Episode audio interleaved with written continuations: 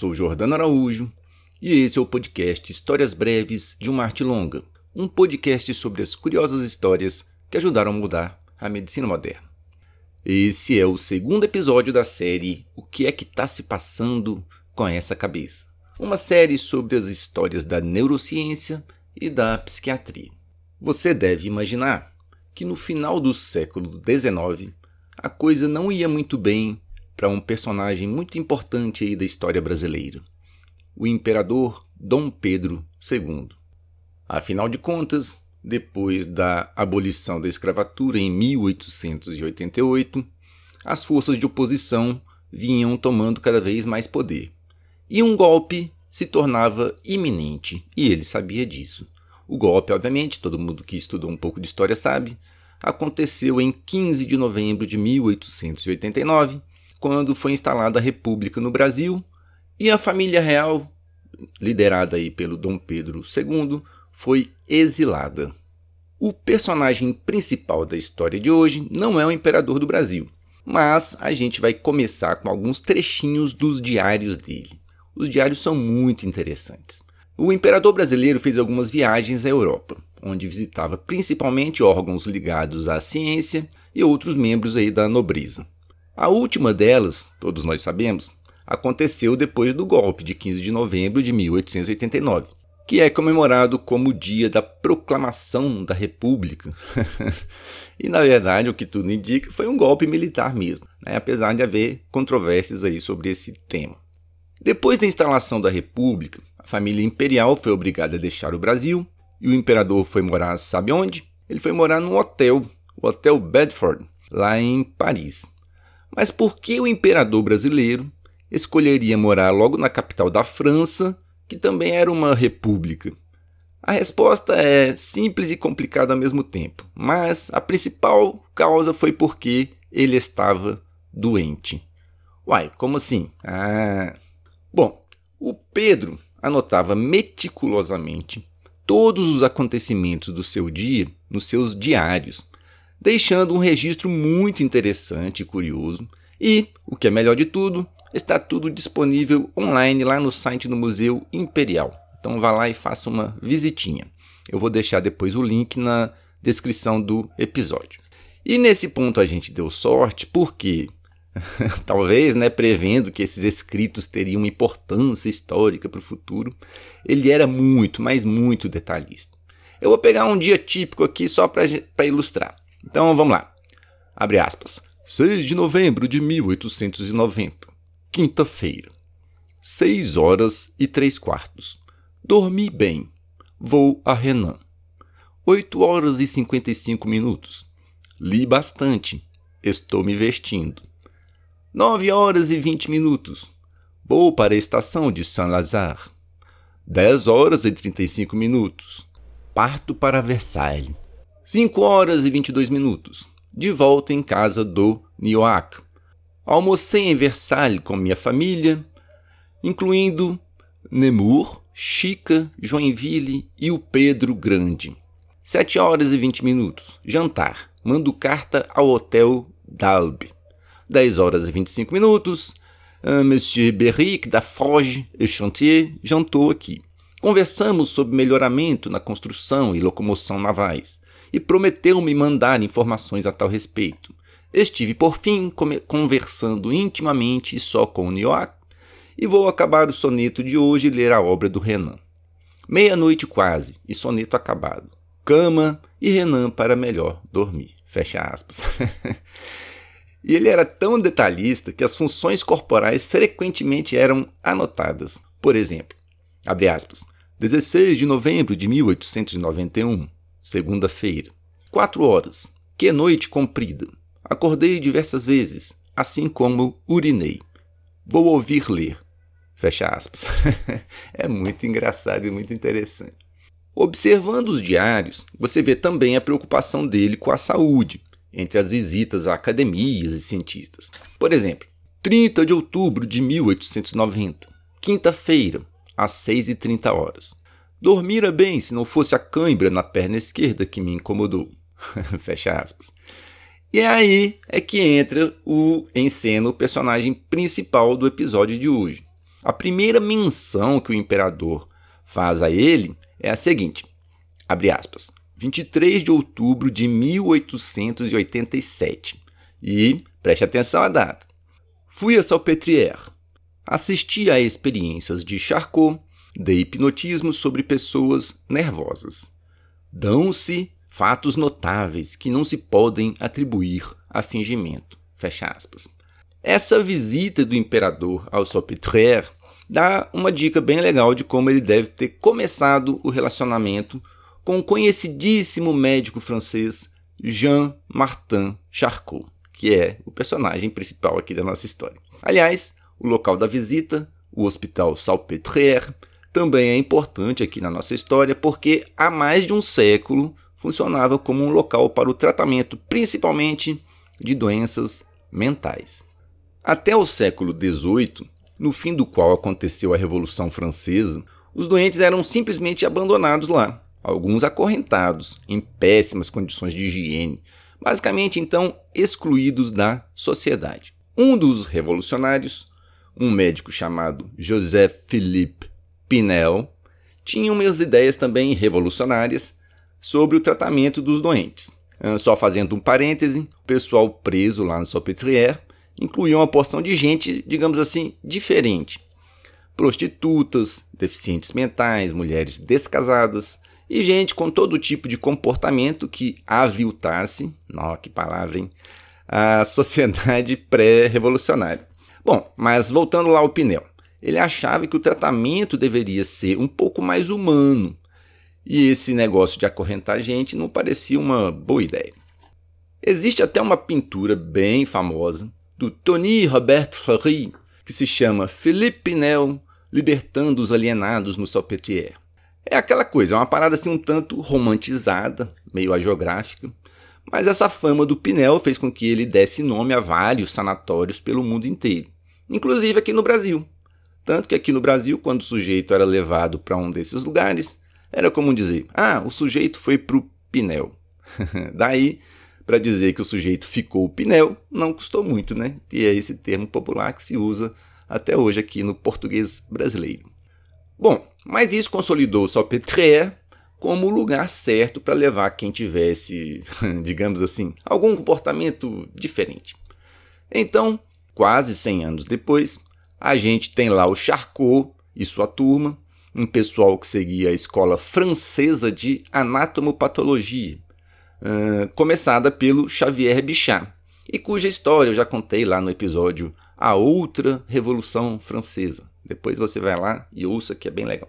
Mas a coisa era mais ou menos assim: os médicos examinavam a pessoa em vida, anotavam os sintomas e a evolução da doença, mesmo porque não tinham um tratamento eficiente para quase nada. Depois que o sujeito morria, eles faziam uma necrópsia ou necropsia, do jeito que você achar melhor, e viam o que conseguiam achar aí de errado ou de diferente. Fazendo isso sistematicamente, o Charcot e seus colegas perceberam um fenômeno interessante.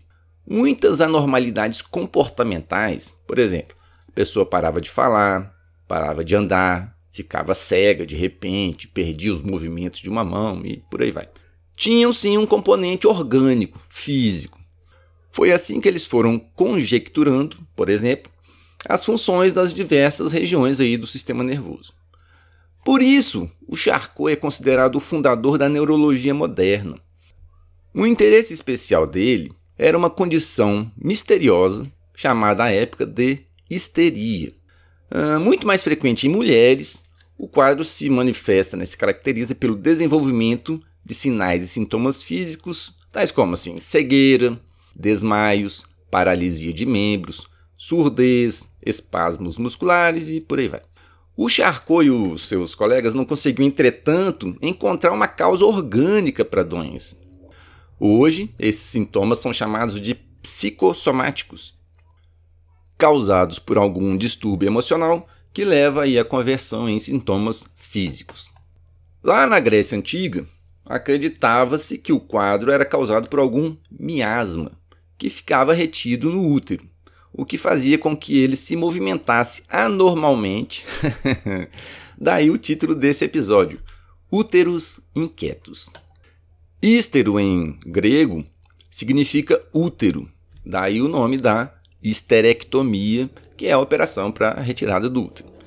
Uh, mais curioso ainda era que o próprio Hipócrates achava que o útero ficava se movendo pelo corpo da mulher, o que provocava desmaios, convulsões e mal-estar. Era a chamada Síndrome do Útero Errático. Além disso, o útero seria atraído por odores agradáveis e repelido por odores fétidos. que teoria, hein? Então, se o útero estava lá no alto do abdômen, por exemplo, atrapalhando o fígado e o baço, qual seria a estratégia lógica para tratar essa pessoa? Ah, você já adivinhou. Colocar a pobre moça para cheirar odores fétidos e, eventualmente, colocar um pano perfumado na sua vagina. Olha só que teoria. Um sujeito chamado Areteu da Capadócia, contemporâneo do Galeno, isso lá no século II né, da Era Comum, escreveu o seguinte: abre aspas. O útero é como se fosse um animal dentro de outro animal. Fecha aspas. As teorias da galera são massas. E é curioso porque, de acordo com a teoria humoral, que a gente já comentou também bastante aqui nesse podcast, a mulher tenderia mais para o seco. E o útero, para manter a saúde da mulher, precisaria ser irrigado frequentemente com o líquido seminal. no século XIX, o tratamento recomendado era, como diríamos, curioso. Acreditava-se que se a mulher tivesse orgasmos, o tal miasma seria liberado e o útero voltaria à posição normal e os sintomas melhorariam. Vários médicos se especializaram aí no assunto e criaram consultórios, isso lá no século XIX, onde manipulavam a genitália de suas clientes até que elas chegassem ao chamado paroxismo. Tais locais receberam o nome de masturbatorium em latim. E você já imaginou então o que acontecia lá.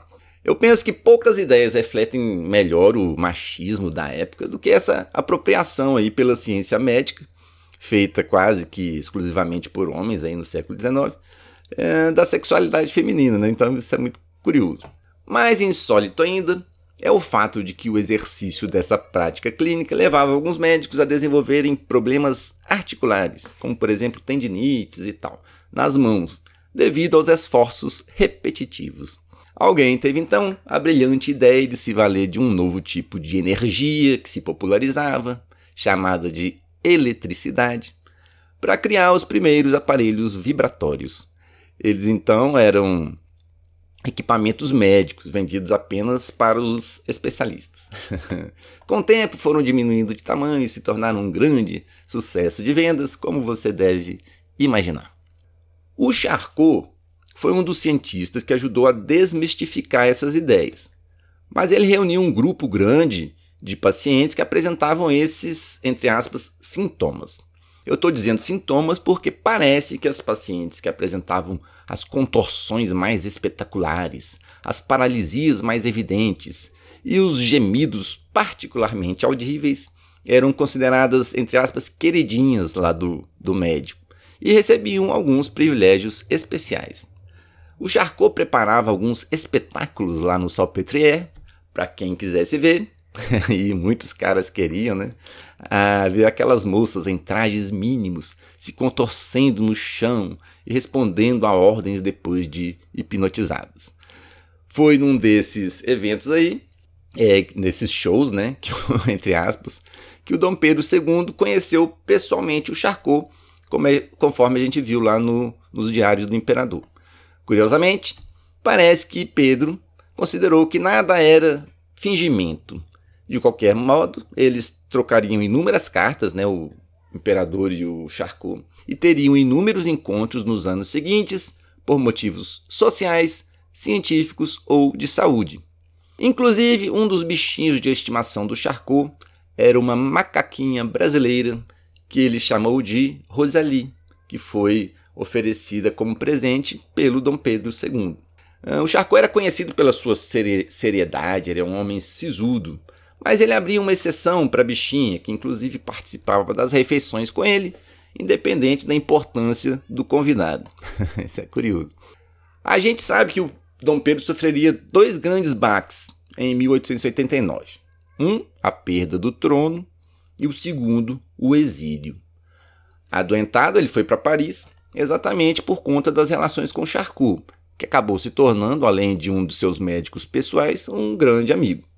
O Pedro II recebeu os diagnósticos de diabetes e de surmenage moral, que equivale a uma espécie de esgotamento nervoso. Em 5 de dezembro de 1891, o Jean-Martin Charcot foi um dos médicos que presenciou a morte e assinou o atestado de óbito do seu nobre e amigo paciente, juntamente com o francês professor Bruchat e o brasileiro Cláudio de Mota Maia. Curiosamente, na capital da República da França, mais de 300 mil pessoas compareceram ao velório do imperador, deposto do Brasil, que foi realizado na belíssima igreja parisiense chamada La Madeleine. Hoje, os restos mortais estão depositados no mausoléu imperial que fica lá na Catedral de São Pedro de Alcântara, em Petrópolis. Aliás, um detalhe etimológico. A palavra mausoléu vem de mausolo, que foi um sátrapa, que é um tipo de governante lá na Ásia Menor. É, não foi, né? Mais especificamente em Halicarnasso, o lugar onde ele e a sua esposa, que também era sua irmã por acaso, a Artemísia, ah, onde eles estavam, onde eles foram enterrados, era uma tumba de proporções enormes e considerada uma das sete maravilhas do mundo antigo. e já deixando aí um spoiler para o próximo episódio, um dos alunos do Charcot, depois que voltou para Viena, criou toda uma teoria de que a histeria e outras neuroses se deviam a algum trauma acontecido no passado do indivíduo, que poderia ser identificado e curado por meio de muita conversa. Nesse caso, a gente está falando da psicanálise, e esse aluno, como você já sabe, já adivinhou, foi o austríaco Sigmund Freud, que vai ganhar um episódio só para ele aí nessa série O que é que está se passando na sua cabeça. Bom, espero que você tenha gostado do episódio de hoje, que de alguma forma conseguiu juntar na mesma história o Dom Pedro II e vibradores. É bem curioso.